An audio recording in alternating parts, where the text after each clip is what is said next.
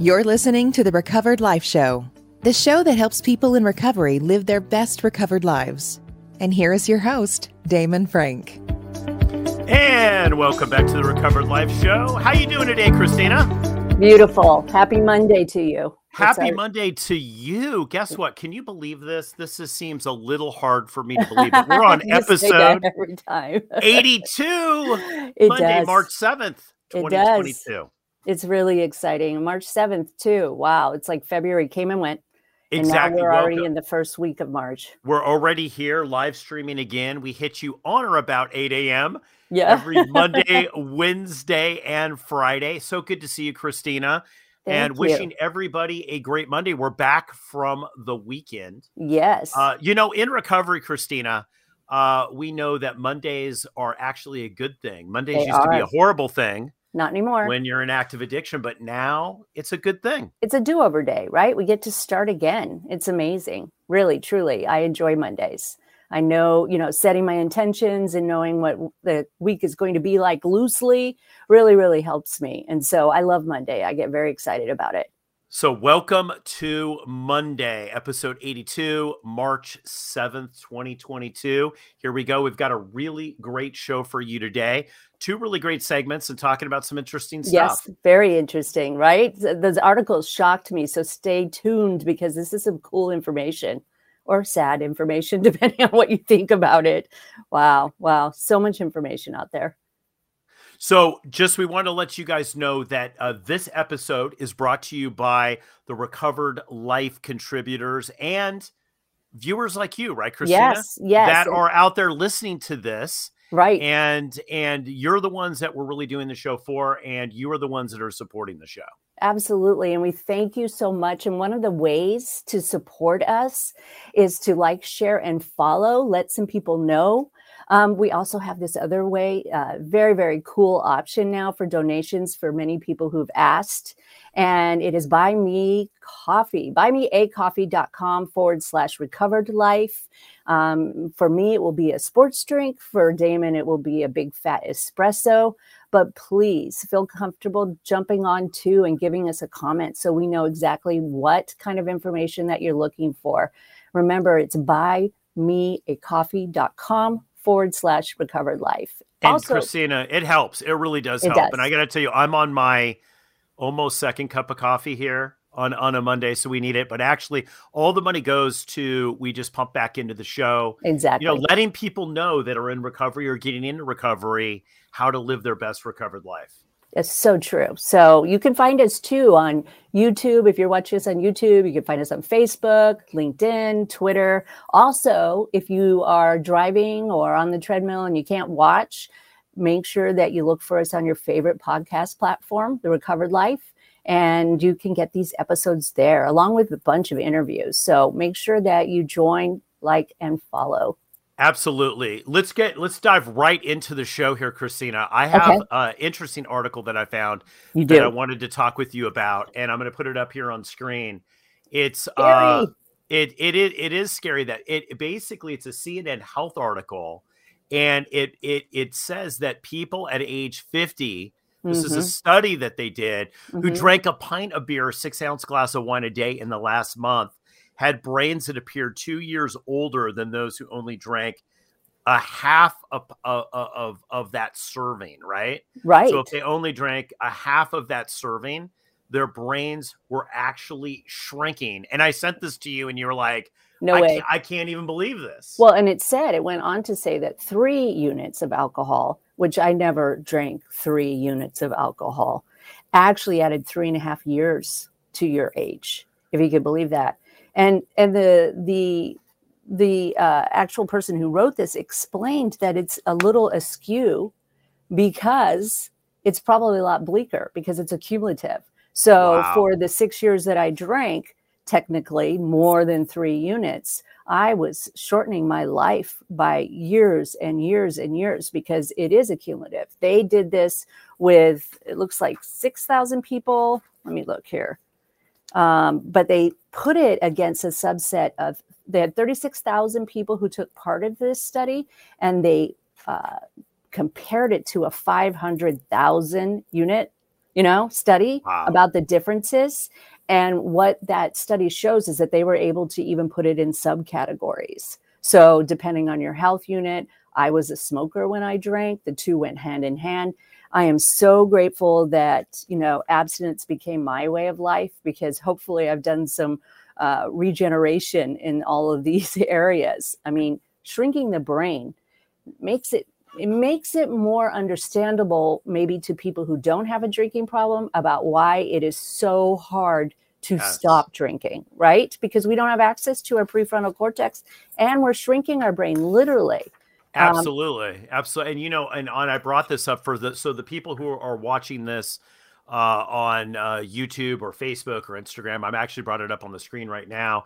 And those of you who are tuned into the podcast, we'll just read some of this stuff for you. This is a CNN Health article, and basically, it's saying, uh, to, you know, to to really break it down, is that one drink per day can shrink your brain No and kidding. you're For you're, 30 you're, you're days, moving too. backwards for for Mm. 30 days now this was the interesting thing because it didn't talk about regeneration right? No, it didn't. and and this always this always fascinates me because look if you've been in recovery for any period of time you know people who are in their 80s and 90s that are still drinking right? Right. and you're like going wow like how is that impairing uh you, you know if you're drinking 20 30 years how is that impairing your judgment your ability to process thoughts and feelings right?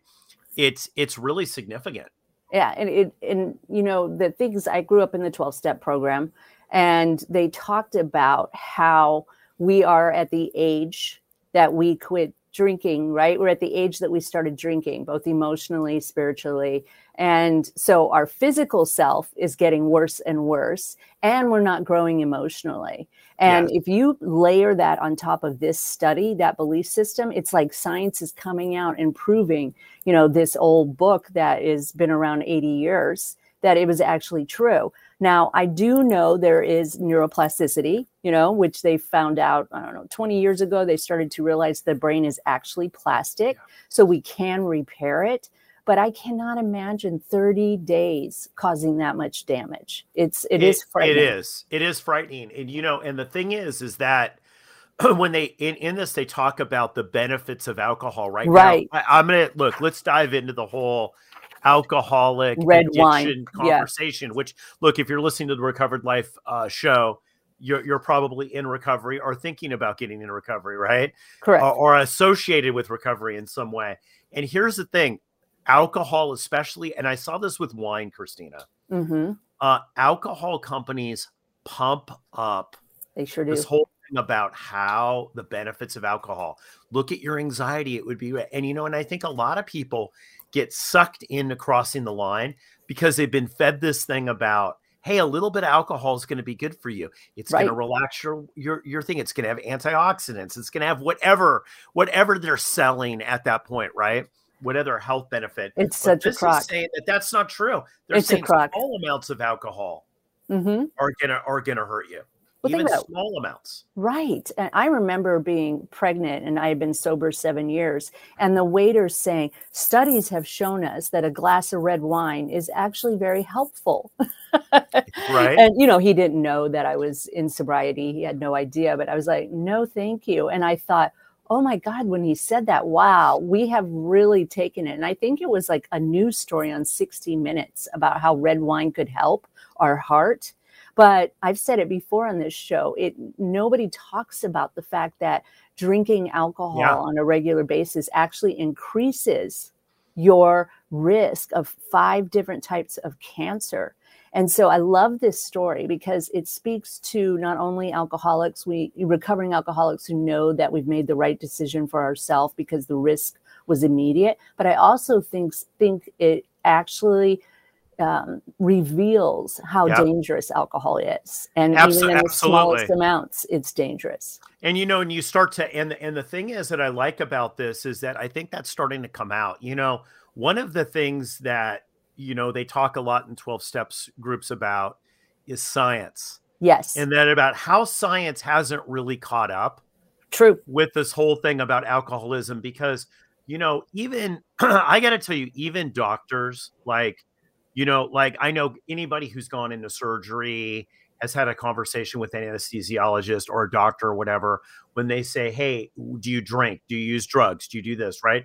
Do you eat fatty foods? Do you like they when they ask Tell you the that?" truth. Yes. Yeah, that that stuff. Many people say, "Oh, I'm in recovery," or but you know, it's interesting how many doctors don't understand alcoholism in general. True. It's scary. Like True. I I don't know if this is true, so I'm just throwing this out there, but I heard that, you know, a doctor told me that they get like a half a day or a day on addiction. I'm I'm not school, surprised. like- but yet you look at the you look at the emergency room. Anybody who's ever broken a bone or you know had an emergency appendicitis and has to go in to an emergency room We'll see it's got a quarter of it. I don't know what the, Well, actual numbers are. more. Yeah, is all alcohol related, right? It's it's alcohol related, drug related, and Yes. people are in there uh, because of either the ramifications of what they did when they took it or actually the physically the substance itself. So it's interesting now that science is starting to catch up to say, hey, you know what? This might not be good for you at all. No, no. And I love, I mean, I've read several books on the science of addiction. And I love, you know, the ones that say, listen, this is the stuff that you put in your car to drive. Make no mistake, it's the same alcohol. And just like we wouldn't drink nail polish remover, you know, we are drinking something that has the words gin on it that is the same thing in many ways. It's been infused. Um, I, I'm not, I, I hope I'm not demonizing alcohol, but I believe it's really important. Actually, maybe I don't. maybe I'm okay with demonizing alcohol because it's so important for people to have this information when they're trying to make decisions. Oh, absolutely. Hey, let, let's talk about something else too. That you know what I like about the Recovered Life Show, Kristina, is you and I could dive into some controversial issues. Yes. And I'm just going to say it right now. This is post years of pro alcohol propaganda so true. everywhere, everywhere. And I'm going to tell you what's going to happen here. We're going to see studies like this five or 10 years uh, from now about casual marijuana use. Right. Because I'm going to tell you, I saw over the last 10 years specifically when people started to come out and push this, especially to kids. And look, I Mhm. say what you want. I know people are going to get really pissed about this. I'm going to get comments on this, but here's a the pro marijuana thing about how it will cure cancer, how it will do this, how it will do, and look, alcohol. You you if I was in the old west and I had a gunshot wound, I yes, I get it. I would take a couple shots of uh of of whiskey because that was the only thing that could numb the pain. right. But look, it's we're not living in that world anymore, and it's the same thing with m- marijuana. I see kids burnt out at Mhm. 22, 23, 24, 25 coming in trying to get sober and they still have people in their life telling them not like hey cut down. They're telling them marijuana is totally fine. It's a plant. natural product. It's a plant. It's not going to do and we've known that it causes secular vomiting. It Mhm. causes all kinds of crap. And Mhm. we're pumping this out.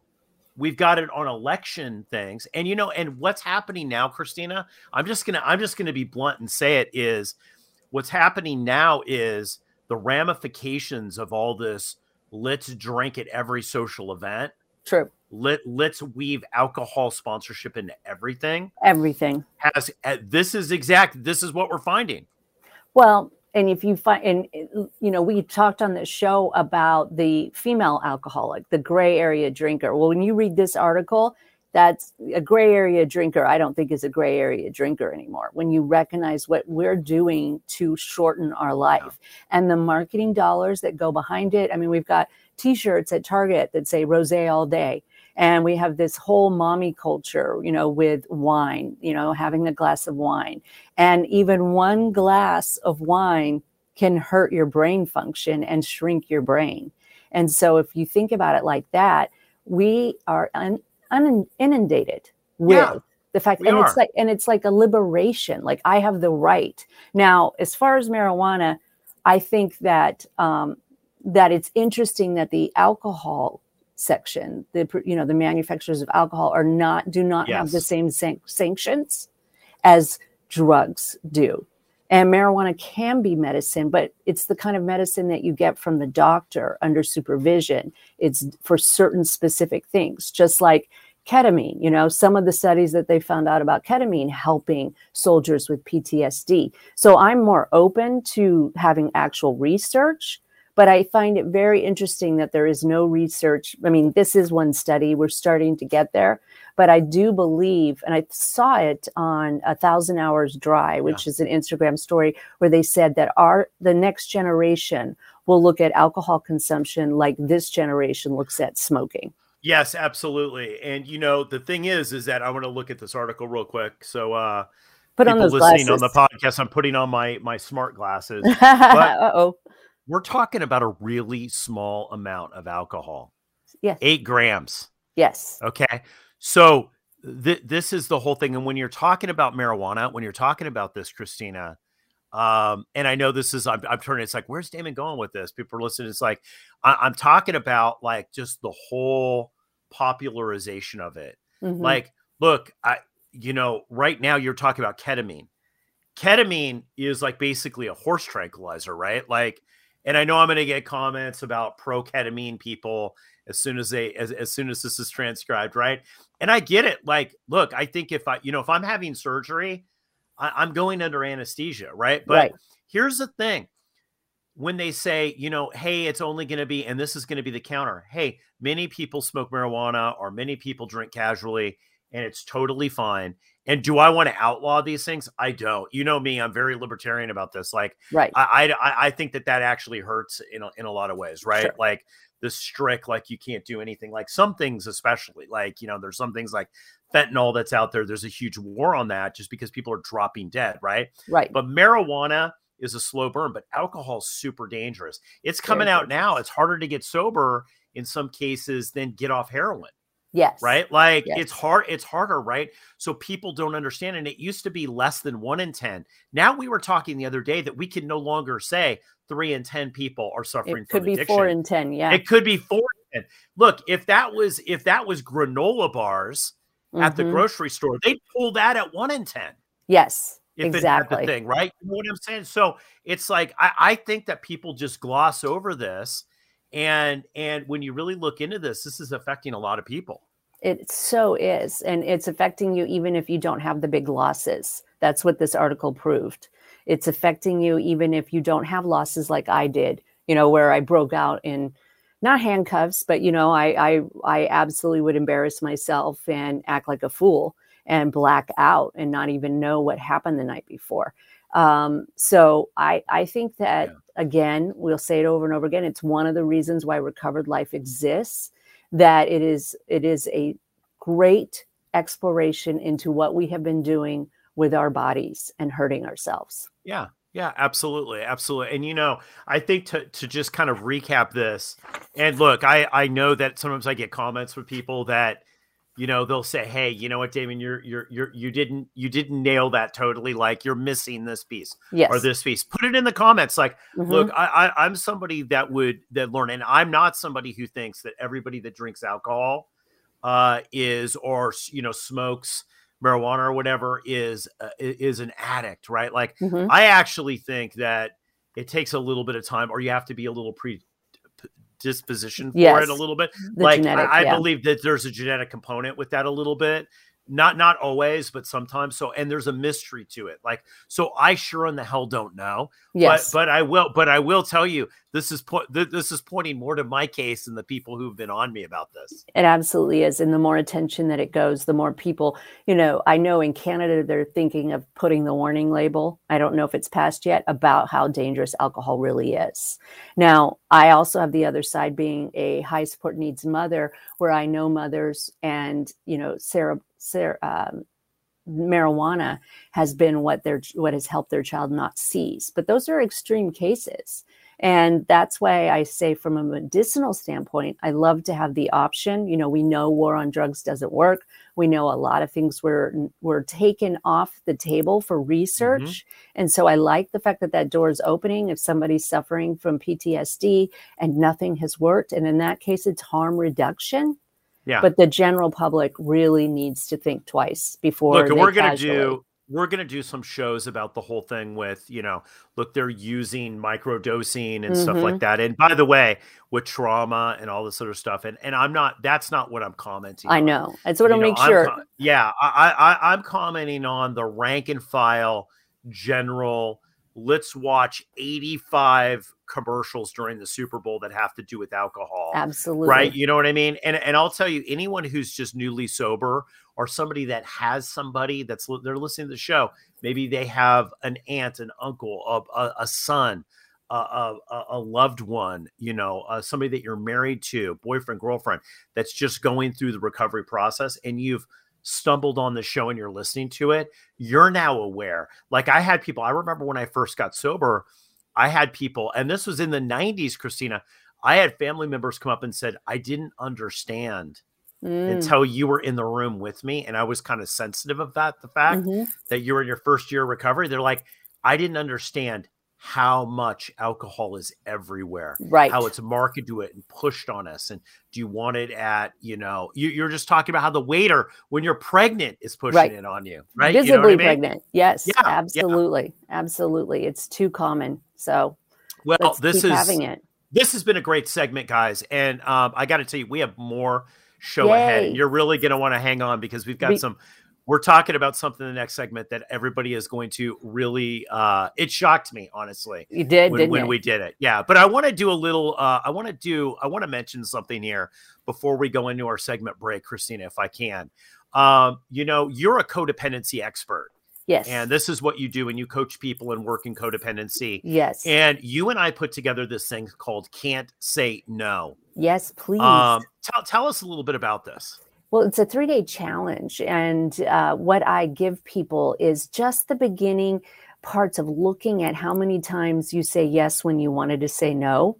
Um, that's definitely something I specialize in helping people learn how to do that. And this helps you set up some boundaries. You're going to get real tips on how to quit saying yes instead of no.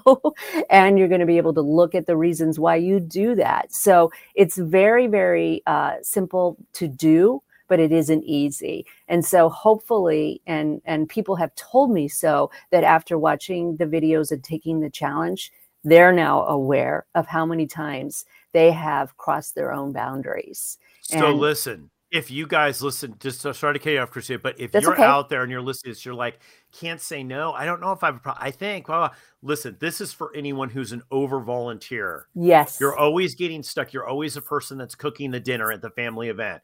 You're, you're, you're the person who is always the person that, that for some reason is still working on that like kids soccer game. You're yes. always a team mom you're always the you know the team dad you're always over volunteering right? Absolutely. and you have a problem setting boundaries. And i have to tell you why this is good is a lot of people might not say hey am i codependent? They're not going to say that kristina no. but but what they wanted but they might see certain traits. This three day challenge is so great because one it's 100% free yes. and all you have to do is go on and it, it gives you three days of videos and it works through how to say no, how to set healthy boundaries. Because even though you might not be codependent in everything that you do, you might have an area of your life where you're not setting boundaries well and right. are having a hard time saying no. And this is this is the course for you, and it's 100% free.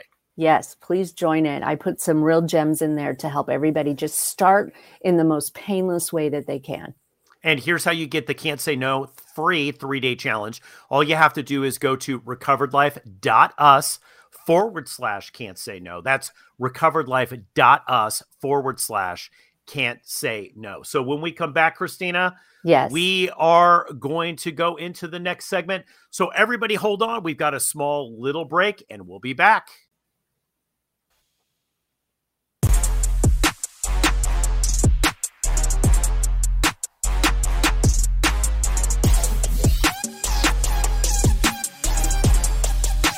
You're listening to the Recovered Life Show.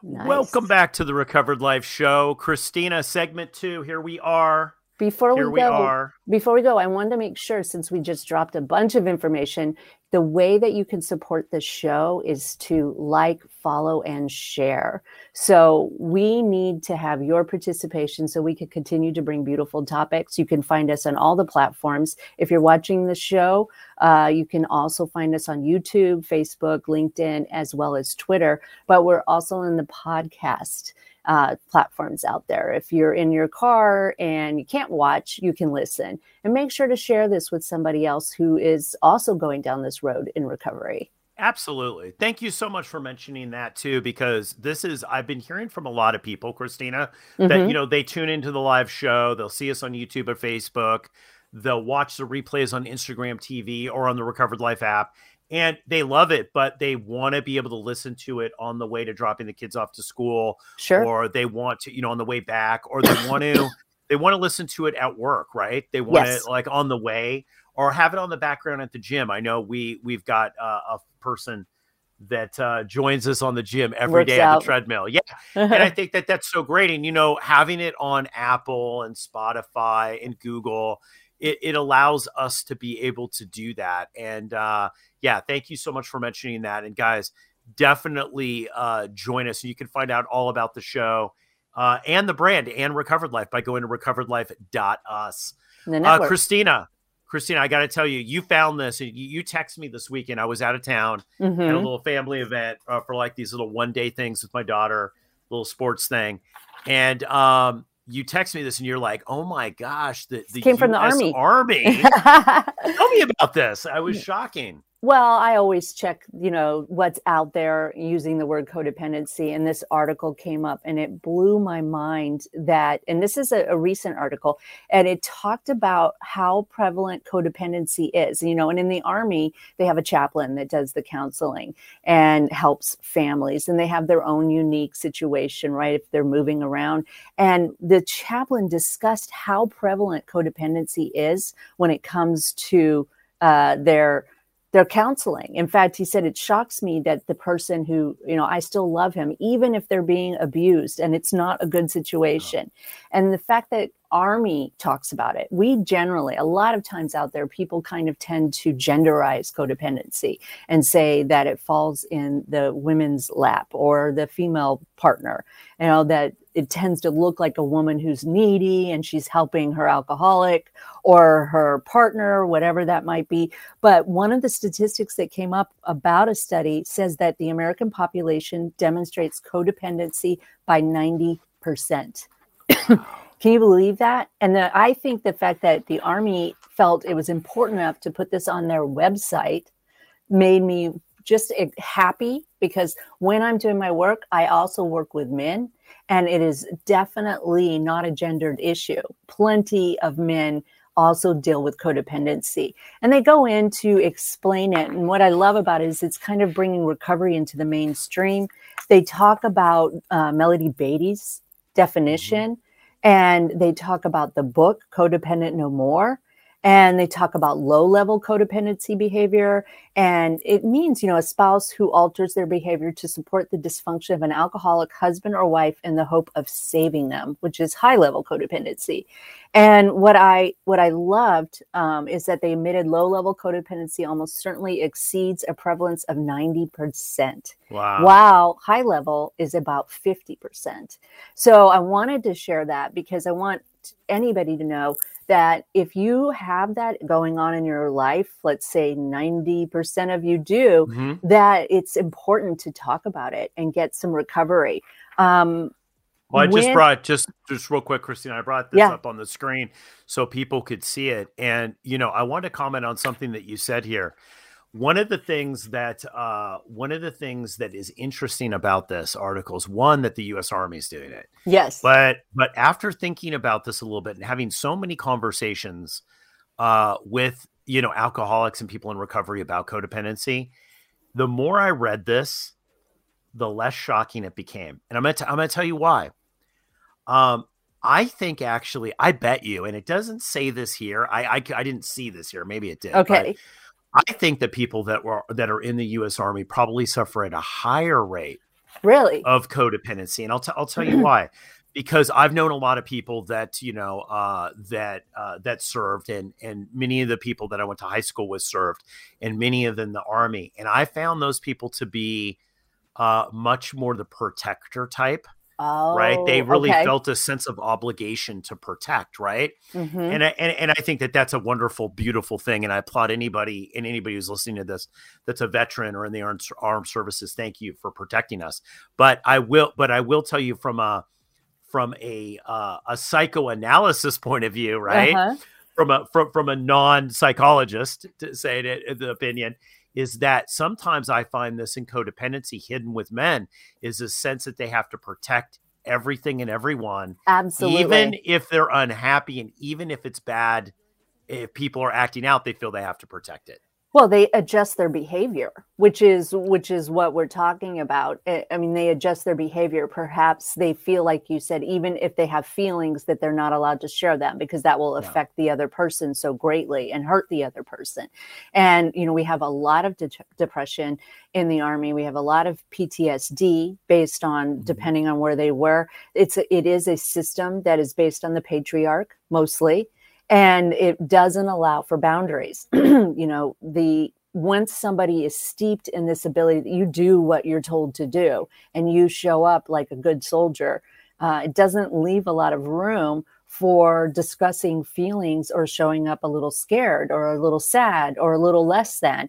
And when you look at uh, imposter syndrome you layer it on top of codependency you've got a bunch of people running around not able to express themselves, not feeling mm-hmm. understood, having to shove the feelings down. And you're right. I would imagine if you are a soldier, male or female, you have this persona that you're portraying and and everybody every human on this planet has fear has you know uh, anger has sadness has concern and the fact that they hide it in order to portray some kind of you know something that the other person may need which is you're my white knight.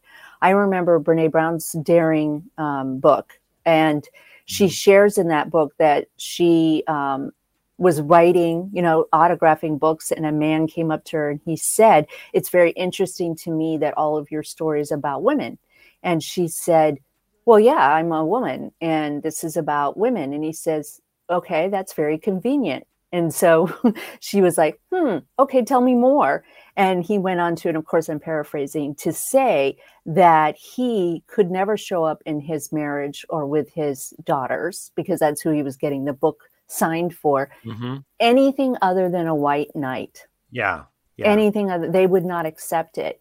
And that is one of the such a beautiful story because it explains it, it brings in toxic masculinity. I mean you talk about a group of people that are uh, feeling the pressure of toxic masculinity. I can't think of another group uh, than the army that would have that much pressure on it. Well listen you know i don't i don't always agree with you on on everything. Okay tell me. This is one where i don't. Look when you're in combat you guys can't you can't have a huddle to say hey bob hey sue let's talk about our feelings.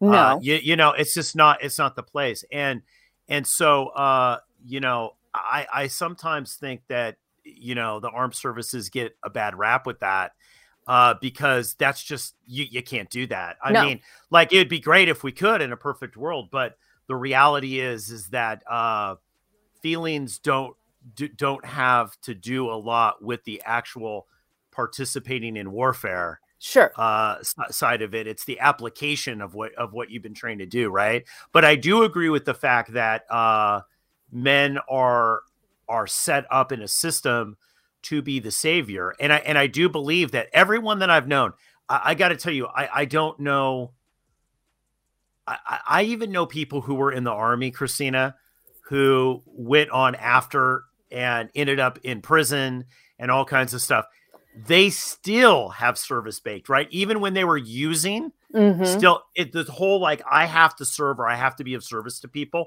is baked in to Okay. to to the armed services. So, but, But- this is this makes people unhappy sometimes.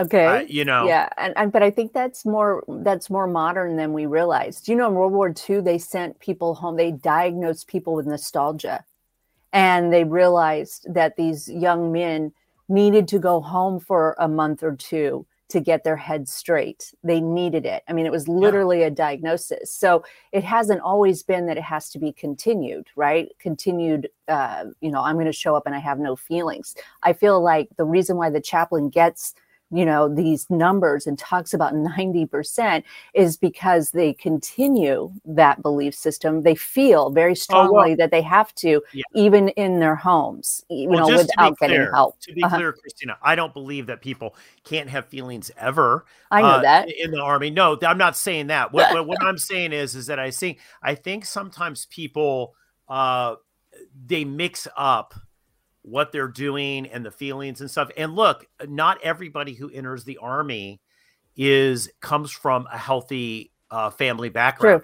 Mm-hmm. And I think that I think the most important thing about this, the, the most important thing about this article that I saw that it really it made me think of you when I saw this article because it says chaplains can remind counselees that people who practice codependency are almost always unhappy.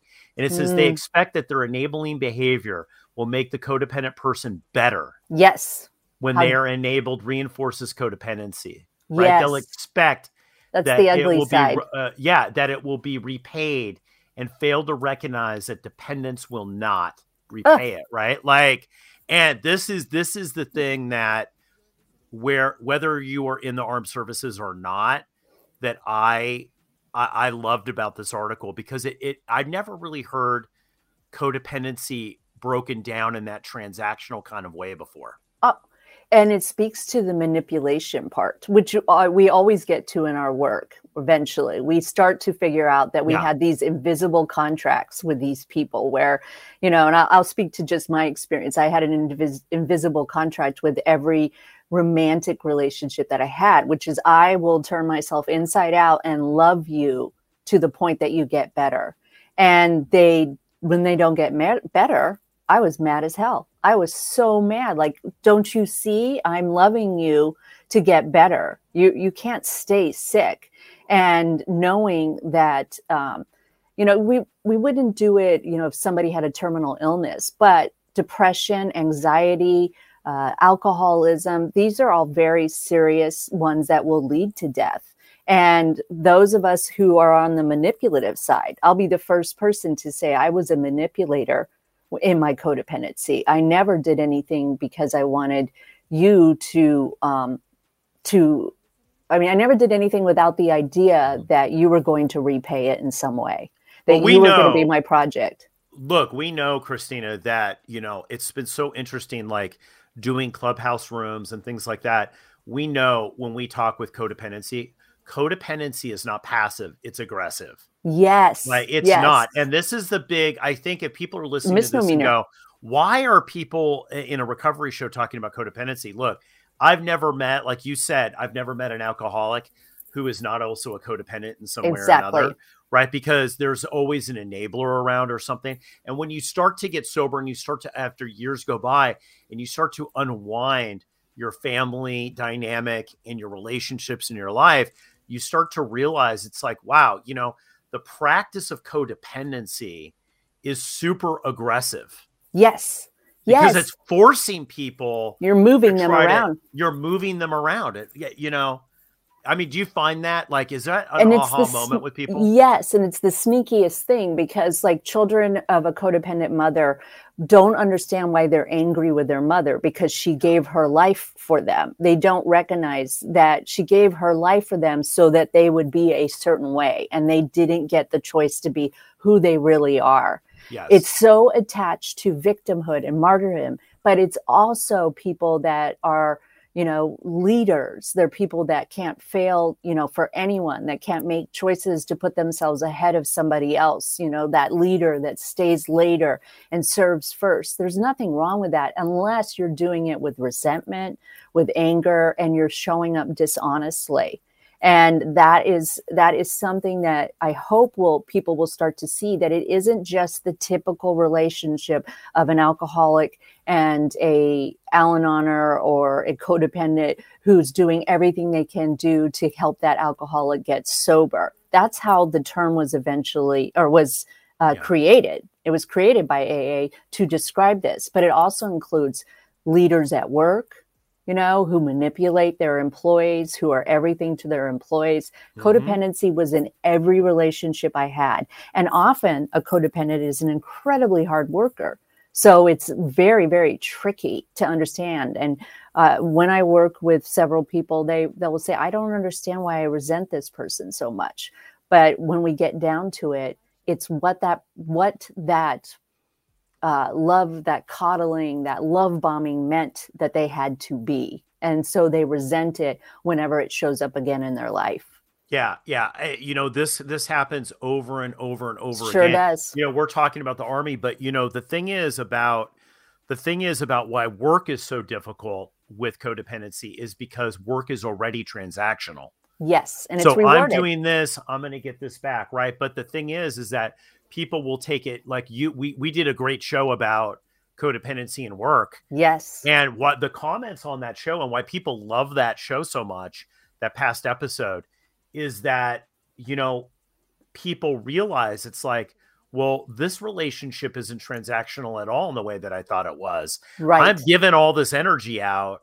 These people didn't even request me to do this. Yes. I'm trying to save this department and get this charity moving or yes yeah, it's like you know what like it's like this is inappropriate like um and it's the whole thing about setting boundaries that makes this so great is that as you start to realize this, you can set boundaries. And I'm one of the things it didn't say is how they actually are enacting this in the army, right? Right. Uh, which I'd be it'd be interesting to see how they're doing that. I would totally love to understand how they're going about. I mean, they talk about boundaries, they talk about respecting other people's boundaries, they talk about the fact that most codependency begins in childhood. Well, all codependency begins in childhood, and how people learn to silent and bury mm-hmm. their emotions. And the idea of being able to record your emotions um, and describing them to a chaplain with codependency, rediscover their feelings as well as a sense of self.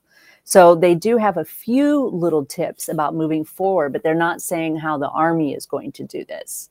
And with with the issues that we have with soldiers and the PTSD and soldiers, you know, uh, committing suicide, it's something that they've got to get it. They've got to start digging deeper. It has to yeah. be more of the conversation that we have.